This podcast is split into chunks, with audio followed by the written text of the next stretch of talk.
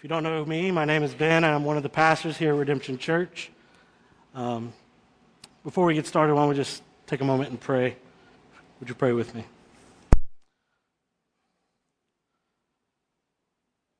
Our Father, we thank you for this day. We thank you for this time together. We thank you that you've gathered us by your Son, Jesus Christ. We thank you that you've gathered us to hear the gospel, that you've gathered us to proclaim the gospel to one another, that you've gathered us to just saturate with the gospel and the knowledge of your glory, and to give us joy that would uh, spill out of us even from this place and, and, and through our week to those who do not know you. Um, we pray that your Holy Spirit would be at work in us, opening the eyes of our hearts so that we would know and comprehend the love that you have for us and that you've proven to us through Jesus. And I pray, Father, that your Holy Spirit would be at work this morning, that everything that we sing, that everything that it's said, um, and as I preach and as we go forward with this service, that you would say what you would have said, and that you would have us hear what you would have each one of us hear, knowing, God, that that's all that we need. That's all that we should desire. I pray that you take away my words and take away anything that any of us would say that's not from you, God, and that you would uh, just stir our hearts' affections for you and stir our allegiance towards you. We love you and we praise you in Jesus' name. Amen. Does anybody have any problems with authority? One of you. The rest of you are like, don't ask me questions, right? Uh, I have a tendency Maybe you have a tendency to kind of bucket authority, bucket uh, no matter how sound it may be, no matter how good you know the person is that's in authority uh, or exerting authority, you just tend to bucket a little bit. That's, that's probably me. Um, and I guess the question is, how does that usually actually work out for you? Right? And, and as I was thinking about this, uh, the scripture this week and thinking about today and thinking about authority, uh, and issues with authority. I was thinking about myself, especially when I was growing up. I had a tendency to really talk back to my mom. I have a really smart mouth. Uh, I still do. I'm very sarcastic. I'm, uh, it's awful. But anyways, so uh, I just started thinking back as like I always was back talking to my mom. I always had something to say. I was always bucking everything that she said to me. And there was mi- very many times when like I would be just, you know, letting loose at the mouth and my mom would just slap me right in the teeth like in the middle of nowhere. Ah, ah. That's the only way could, she could shut me up. And I, I, don't blame her. It actually worked. You know, she needed to. Uh, I blamed her at the time. I didn't like it. But there's nothing more humiliating than have your mom slap you in the teeth.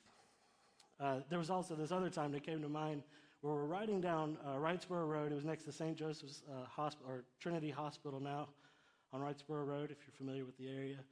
And we were in like some huge argument. I was, I was back talking her. I know I was wrong. You'll, you'll understand why I know why I was wrong. Uh, we're, we're riding down the road there, getting a huge argument. My mom just has enough, right? And she pulls the car over on like Winter Street, which is right near the hospital, and she just kicks me out of the car. I'm probably 14 years old, right? Kicks me out of the car and is like, "You got to walk home." We lived by like Target over there on off Skinner Road, or by Warren Road Elementary, that area, in between those two. And so, 14 years old, about there, and I walked home from St. Joseph's Hospital to Target. I had a very long time to think about who was the authority and who was wrong in that situation. Anyways, so today we're talking about our issues with authority uh, as we look at this verse. And maybe that's not even what would jump out with us, but uh, this morning we're going to pick up in Matthew 7 28, which is at the end of the Sermon on the Mount. It's actually the Sermon on the Mount is concluded, and Matthew begins to take us into the next, uh, the next passage, the next section of the book, I guess.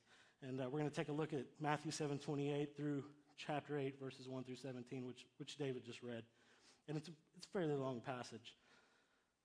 Some good information to know if you haven't been around for the last two weeks, or if maybe you're new, if you're a guest, is uh, that we've been going through the book of Matthew for quite some time. We spent a long time doing the Sermon on the Mount, which is chapters 5 through uh, 7. We spent a long time there. And then we took a three week break just this last month to talk about the purpose, vision, and mission of Redemption Church. Uh, and so we're coming back today and we're just picking up where we left off in Matthew 7 28 and going through 8 uh, 17. So uh, if you want to catch up on any of those messages, if you kind of, if today doesn't jive, because there's some things we're going to tie back to the Sermon on the Mount, you can catch up on that stuff. It's online, redemptionchurchga.com. Our messages are posted there. You can find out about the purpose, vision, and mission of Redemption Church. You can always check out any sermons there. Anyways, that's beside the point. At the end of the Sermon on the Mount, Jesus issues two options either to build a house on the rock or to build a house on the sand. And he says that the wise man builds his house on the rock because it will stand when storms come. And he says that to build a life built on the rock is really just to build a life built in, on these words of his. That's basically what he says in the last verse there. Build on these words of mine.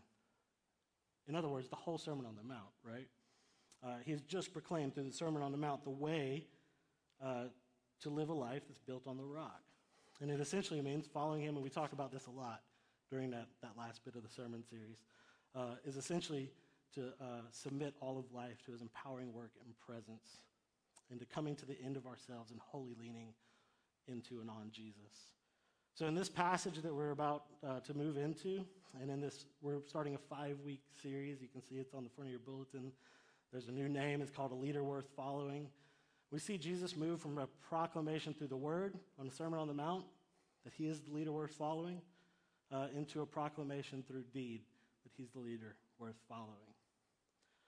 And he takes those following him down the mountain, and hands start getting dirty, and he leads them into practically building all of life on the rock, on his words, on him. So, over these next five weeks in the series, we're going to begin to see Jesus as a leader worth following. Not just because he said so in the Sermon on the Mount, but because everything he said gets very real. Um, it starts forcing us to deal with how he goes about confronting the world. He starts setting himself up against it as the better way and leading us to choose whether we'll follow him, whether we'll follow something else, whether we'll follow ourselves, what authority we're going to follow. So D.A. Carson wrote that uh, concerning this particular decision of who will follow. Our allegiance is still warped, but exaggerated by exaggerated estimates of our own spiritual insight and wisdom of the world that we think. Our allegiance is still warped by exaggerated estimates of our spiritual insight and wisdom of the world than we think. So, restated, uh, we Christians actually think that we are far better behaved, more in line with God, more in tune with the Holy Spirit, and more like Jesus than we actually are. When the truth is that the world has far more influence on our lives than we realize. Uh, and in many areas of our life, we ignorantly follow the way of the world because we assume that we follow Jesus enough already. We assume that we're following Jesus because we haven't, because we have a very high idea of how great we actually are. So during this series, we'll address a few particular areas where Jesus seems to confront the world hands on uh, and forces the issue deeper still in choosing who we're going to follow. So the first area we'll see Jesus confront the world is in this passage in uh, 8 1 through 17, is uh, in the area of authority. If we take a look at Matthew 7, verse 28 and 29, we can see that Matthew draws our attention to the, issues of, to the issue of authority right away, uh, following his account of Jesus' Sermon on the Mount. He says this And when Jesus finished these sayings, the crowds were astonished at his teaching for he was teaching them as one who had authority and not as their scribes. So we might ask what he meant by he taught as one who had authority and not as their scribes. I don't think that Matthew says this on accident. I think that this mention of authority is pretty directly addressed as we go into this next passage, as he shows us how Jesus demonstrated his authority as he came off the mountain in these first 17 verses. And actually, he demonstrates this authority through the next, well, from here on out, right? But it's really pretty heavily in these next couple chapters, 8 through 10. But initial reading of that last, that last couple verses in, in 7 could say, I think could send us away with the wrong impression. We could read the verse in chapter 7 and um, say, man, that, they could be saying he taught with more authority than the scribes, meaning, man, he's a good preacher, right? Or like he has charisma, or he really was able to, to bring it. That'll preach. Straight fire. I don't know. but the mention of authority there wasn't a reference to how good of a communicator he was. Believe it, Jesus was the best communicator ever. Ever. Like to believe anything less is silly. We're still communicating what he communicated now. That's, a, he was a great communicator. What he said stuck. But this mention of authority wasn't a reference to how good of a communicator he was or what sort of passion he spoke with. It was a recognition that he spoke from a different center than the scribes. Uh, what we will see very quickly as we move into this is that Jesus goes down the mountain and starts confronting worldly authority and real, reveals that the fallen world has a massive authority issue. And I think that's why I just asked at the beginning do you have any problems with authority? Do you have a tendency to buck at authority no matter how sound it is? Because we, we can probably mostly, most of us can relate to that in some way. We have a massive authority issue. So in chapter 8, 1 through 17, it's broken down into basically three episodes, as we just read, as David just read for us. And to be honest, each one of them has a whole lot, and we could spend at least a week on each episode and, and really unpack it. So I really want to encourage you over this week to go back and actually practice studying the Bible with this passage. You can dig into each one of these episodes a little bit more than we're able to this morning. And uh, I just, so I just really encourage you to do that. But the three episodes are this Jesus is healing, heals a leper, the leprous man, Jesus healing the centurion's servant, and Jesus healing Peter's mother in law. So let's take a look at the first episode. This is chapter 8, 1 through 4, if you want to follow along. If you don't know where Matthew is, if you're new uh, and not familiar with the Bible, Matthew is the first book in the Old Testament. So, oh, yeah, the New Testament. I don't know much about the Bible, so. Uh, anyways, yeah, the New Testament. So try to find the break between the, the Old and the New, and you'll find Matthew. It's the first book. Verse, uh, chapter 8, verse 1 through 4. When he came down from the mountain, great crowds followed him. And behold, a leper came to him and knelt before him, saying, Lord, if you will, you can make me clean. And Jesus stretched out his hand and touched him, saying, I will be clean. And immediately his leprosy was cleansed. And Jesus said to him, See that you say nothing to anyone, but go, show yourself to the priests, and offer the gift that Moses commanded for a proof to them. So the first thing we see is that Jesus came down the mountain with a great crowd following him. Like there's lots of people coming with him. And the leprous man comes to him and says, If you will, you can make me clean. And Jesus responds, I will be clean. And I think it would just be a, mistake, again, to understand this language as like just mere pleasantries. I don't, I don't know. I feel like that's a, that's a mistake we could easily make. First of all, this isn't exactly like Jesus just happened upon this man, this leprous man, right? Uh, to come to Jesus, the, the, leper, the leper's man would have had to come and navigate his way to Jesus through the crowds without touching anybody because the laws would say he can't touch anybody because he'll make them unclean. Uh, and so he has to make his way to Jesus through the crowds uh, without touching anybody. It's not like Jesus just came across him. He had to come to him. And this is, it's a spectacle, you know, it's a big deal. This, it had to be quite noticeable.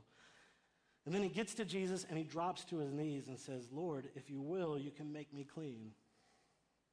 And just understand that statement to be like, if you desire to, you can make me clean. Or if you, it's not, if you don't mind, you can make me clean. Right? Does that make sense? It's if you desire to. If you will, then you can do it. Uh, if you desire to clean me, it, it will be done. And instead of just willing or commanding the leper to be clean, this is so huge. Jesus reaches out and touches the man and says, I will.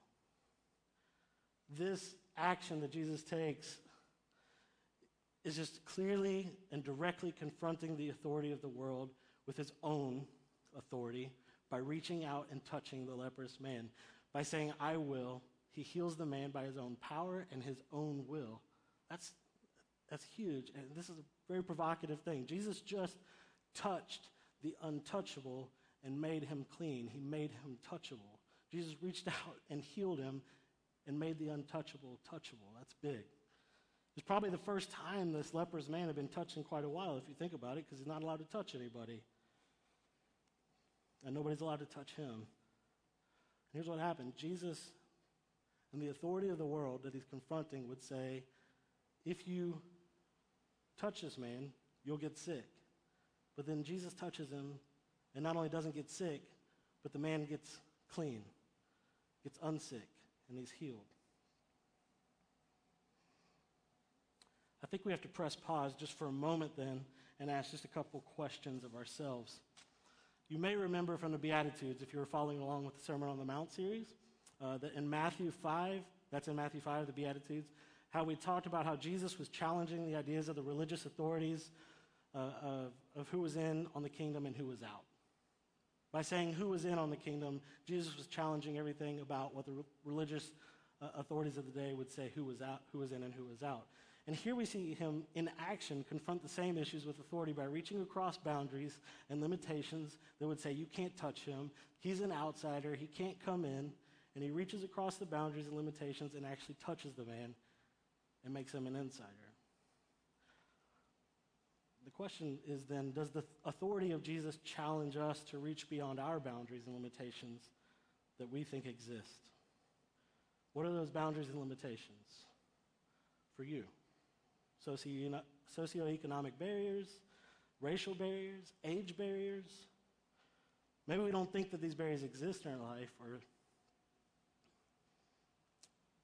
but how has Jesus freed you to actually physically reach across boundaries that are there? We have to get a little bit honest and say, there's places I'm not reaching into because there's a limit, there's a boundary. How does Jesus free you to actually physically reach across those boundaries? How does his authority change what you think is you're able to do? How are you actually experiencing those boundaries being bridged? I actually know of stories in our church, right, where this is actually happening. There's, there's things to celebrate, there's stories to celebrate, but I want to call us to listen just deeper still to the authority of Christ. He's made us a people out of those who once could not be a people, right? And He's drawing people in from the outside. We once were outsiders, and He brought us in, and now He's reaching across limits and boundaries through us, would, would even call us to reach across limits and boundaries to bring outsiders in.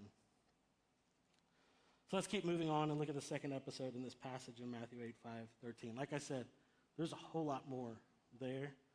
Uh, there's, you could go through each of these episodes and really get a lot, a lot to each one, but we would be here all day. Uh, and what I really want us to focus on is this, this issue of authority. So let's keep moving on and look at the second episode in this passage in Matthew 8, 5 through 13. When he had encountered Capernaum, a centurion came forward to him, appealing to him, Lord, my servant is lying paralyzed at home, suffering terribly. And he said to him, I will come and heal him. But the centurion replied, Lord, I'm not worthy to have you come under my roof, but only say the word, and my servant will be healed. For I too am a man under authority with soldiers under me. And I say to one, Go, and he goes, and to another, Come, and he comes.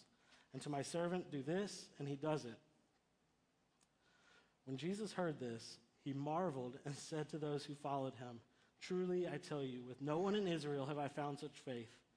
I tell you, many, come, many will come from the east and west and recline at table with Abraham, Isaac, and Jacob in the kingdom of heaven, while the sons of the kingdom will be thrown into outer darkness. And in that place there will be weeping and gnashing of teeth. And to the centurion, Jesus said, Go, let it be done for you as you have believed. And the servant was healed at that very moment. That's bizarre, really. As Jesus entered Capernaum, a centurion came to him asking that Jesus heal his servant. But what really stands out in the story and what Jesus marvels at was the faith that the centurion soldier exhibited in his recognition and confidence in the authority that Jesus had. Who would believe that somebody could heal a person even by going and touching them? I mean, that's a lot to believe, honestly. We don't see that a lot. But who would go further than that and say that somebody could just command, just issue a command and, and heal somebody from a distance? without ever going. That's insane. It's beyond human reason, isn't it? Yet the centurion reasoned from a human perspective that while this was beyond his own limitations, it was entirely plausible that a, a greater authority than his own was at play and could be trusted. And the centurion explains himself saying, For I too am a man under authority with soldiers under me. This is in Matthew 8 9. I too am a man of under authority with soldiers under me. I say to one, Go, and he goes, and to another, Come, and he comes, and to my servant, Do this, and he does it. See, this, this centurion, this man knows that when he issues a command to a subordinate officer, uh, it carries with it the, rate, the weight of Roman rule. It's not like he's just saying it, Rome's saying it. And you, you, want, you don't want to go against Rome. That's crazy, right? So he knows that when he issues a command, it's really coming from Roman rule. So he, he can issue an order with confidence that it'll be completed whether he's there or not, because once he says it, it should, it's just done because of the weight that, carry, that, that it comes from. And from this perspe- perspective, he has faith that Jesus can just but issue an order, right? Trusting that he operates from a place of greater authority, and his servant will be healed even without Jesus' attendance. Does that make sense? So, marveling at the faith of the centurion, Jesus then issues a warning, and I just want us to, to read this warning and pay attention to it for a moment. When Jesus heard this, he marveled and said to those who followed him, Truly I tell you, with no one in Israel have I found such faith. I tell you, many will come from east and west and recline at table with Abraham, Isaac, and Jacob in the kingdom of heaven, while the sons of the kingdom will be thrown into the outer darkness. And in that place there will be weeping and gnashing of teeth.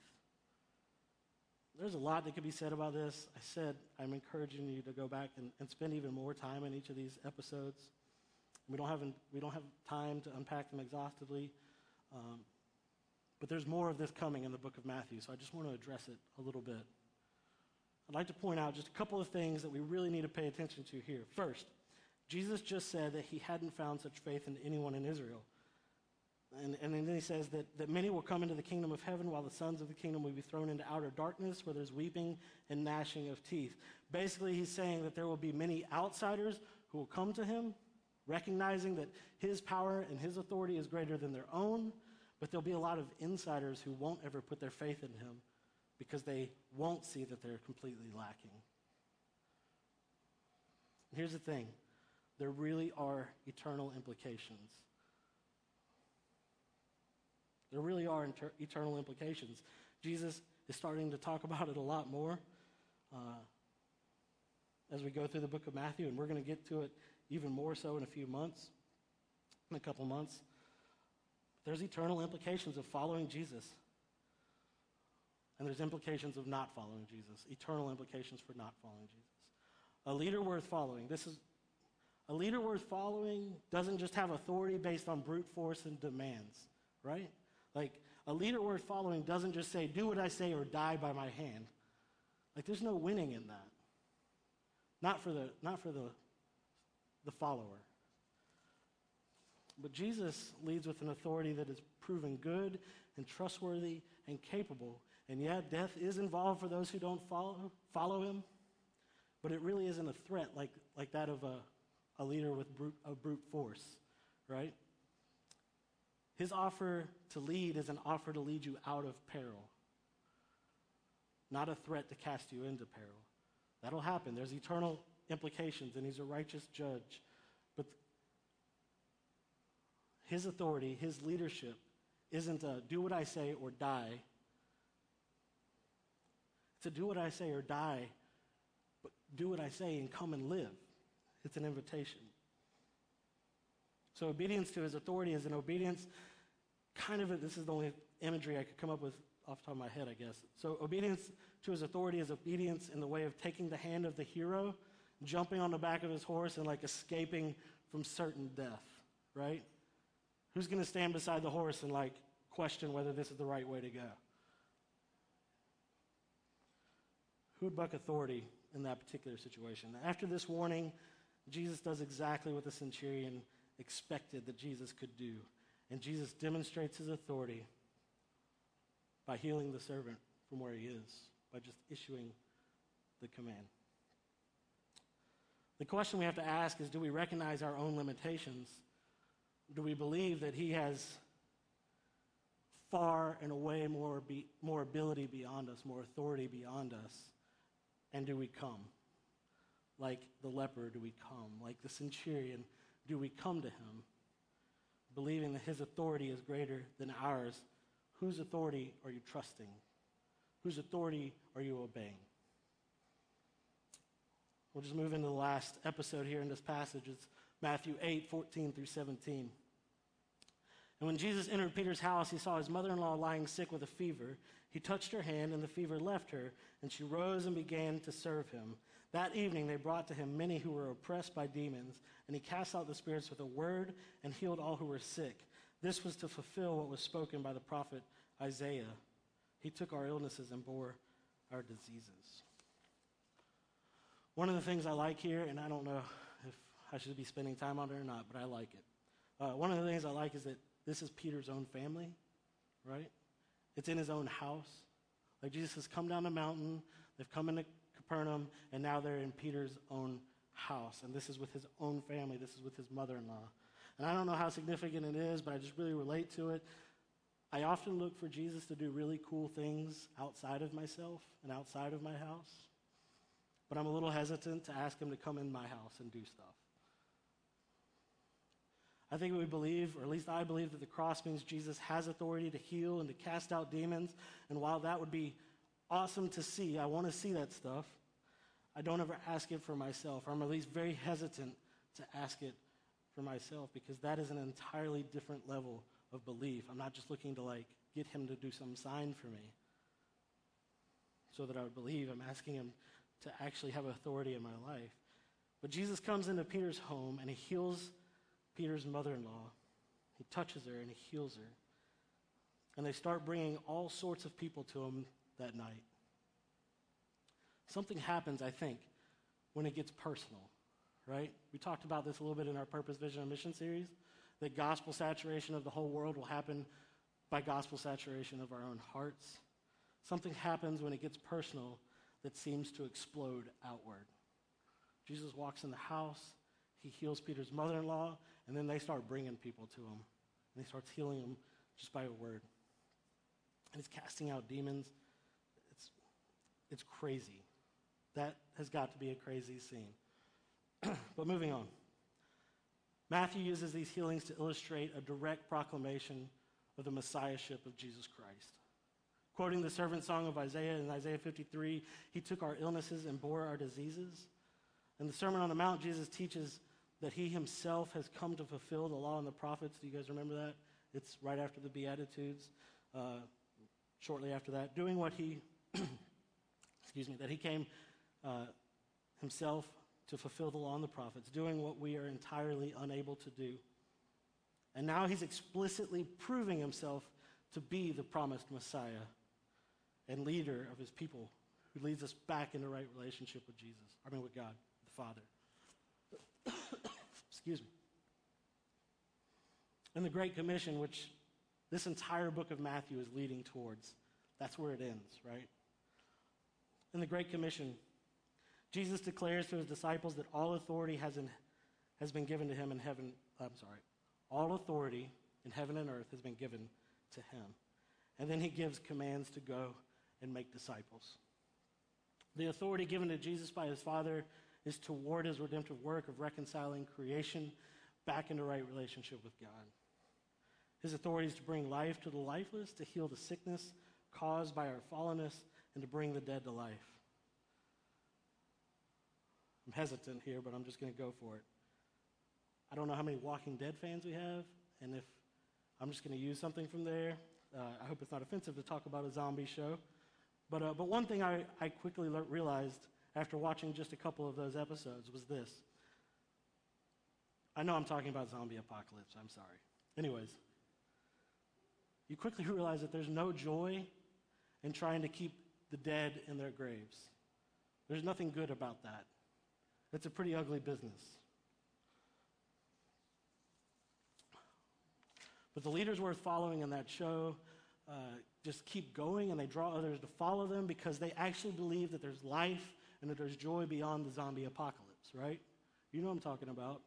The leaders worth following in that show believe that there must be something, we can get past this, that there's going to be life again, that we're not going to always be trying to keep dead people dead, that we're going to be having babies and there's going to be life again. We're going to get back to living. I know it's fiction, I get that. But you know, Jesus really came into this really broken and dying world with authority. And he came preaching the good news through the word, through deed, through his life, his death, and resurrection. That there's a great joy because he has the power to give life where there's death.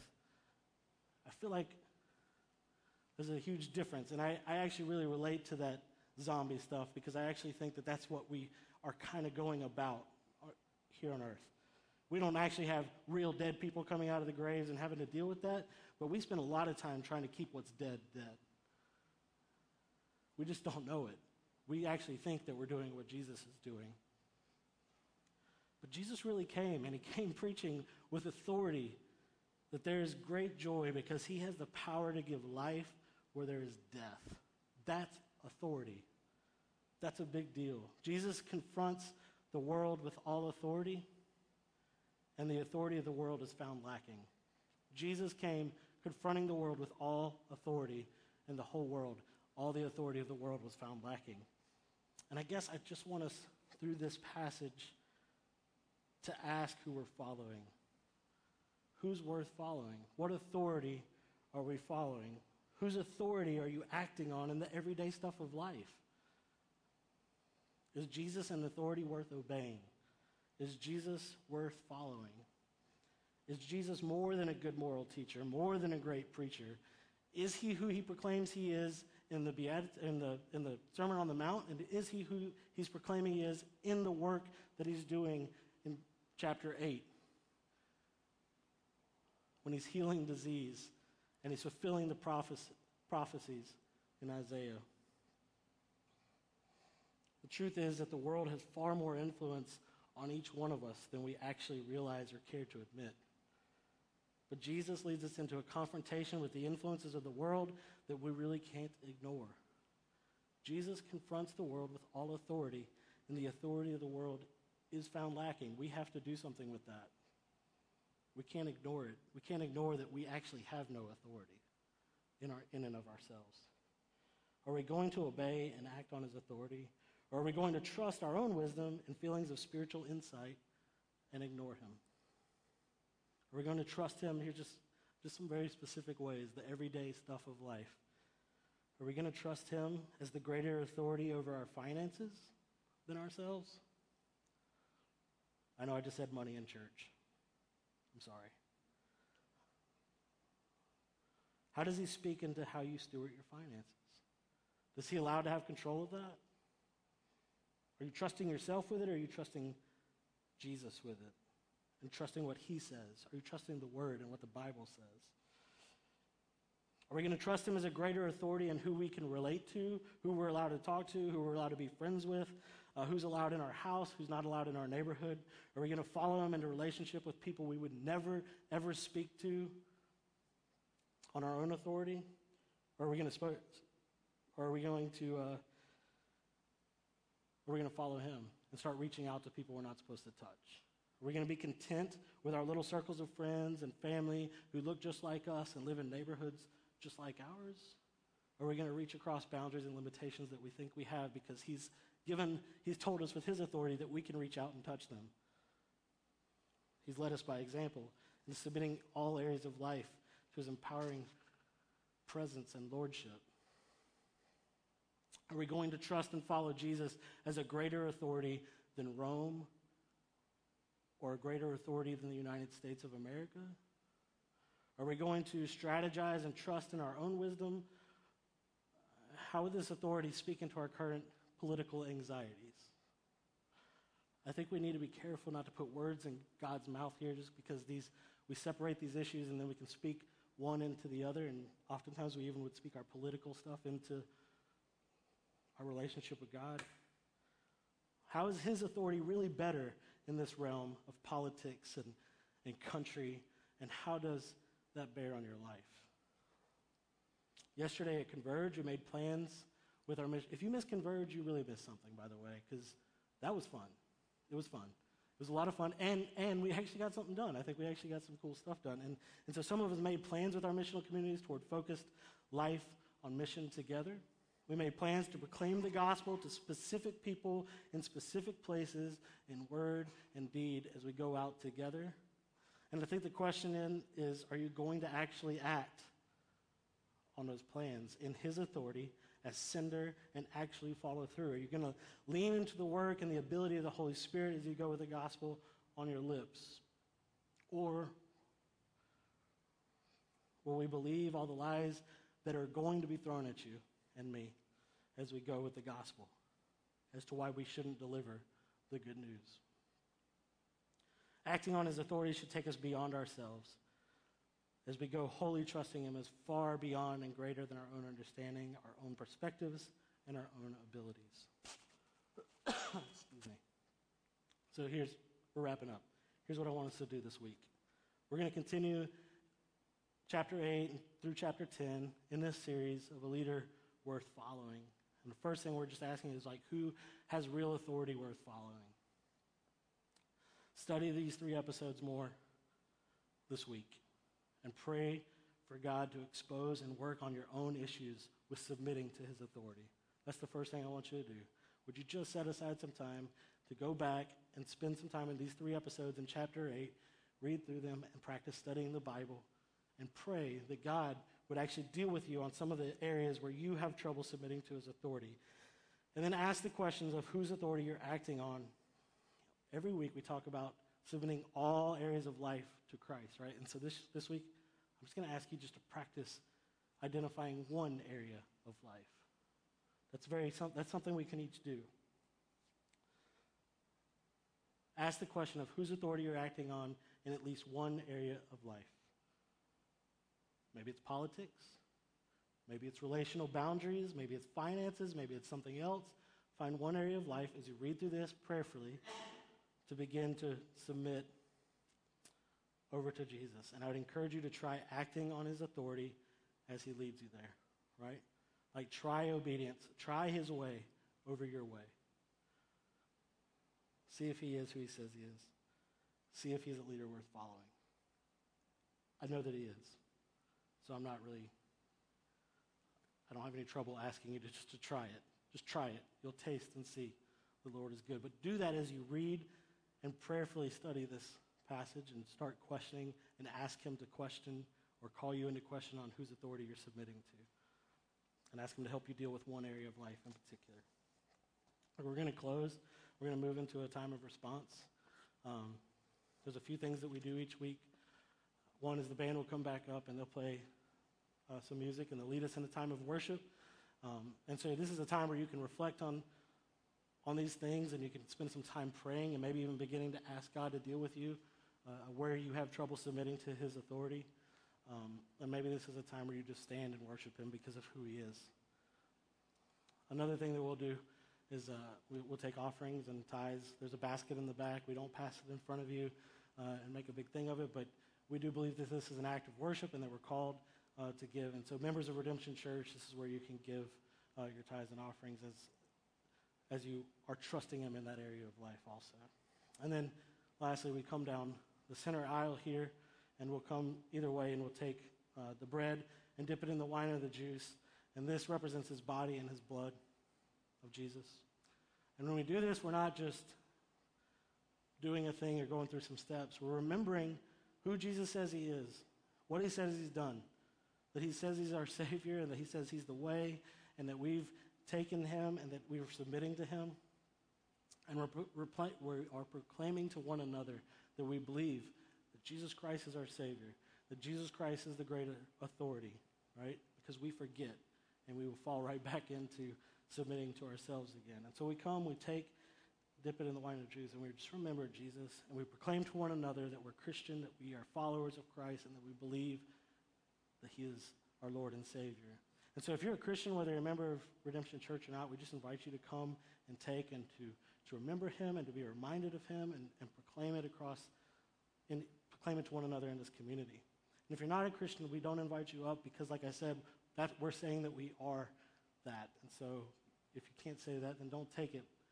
Sit where you are and hear. Please hear. Just as Jesus was proclaiming in the Sermon on the Mount with words, and then takes them down the mountain with action. This is an action that's meant to proclaim the gospel to you here. That Jesus has changed our life.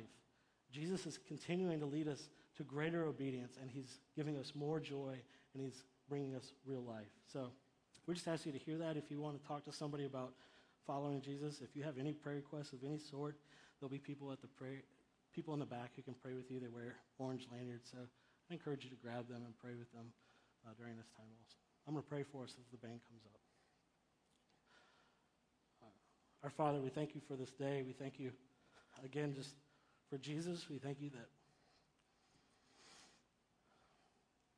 that He's made a way for us to, to know you, to like talk to you, to know our Father, to know your great love for us, to know that He's led us into life and He's led us out of death. Father, I pray that just during this time of response, we would your Holy Spirit be at work in our hearts to remember who you are and who that makes us, that we are children of God through Jesus Christ. I pray as we remember that, that you would stir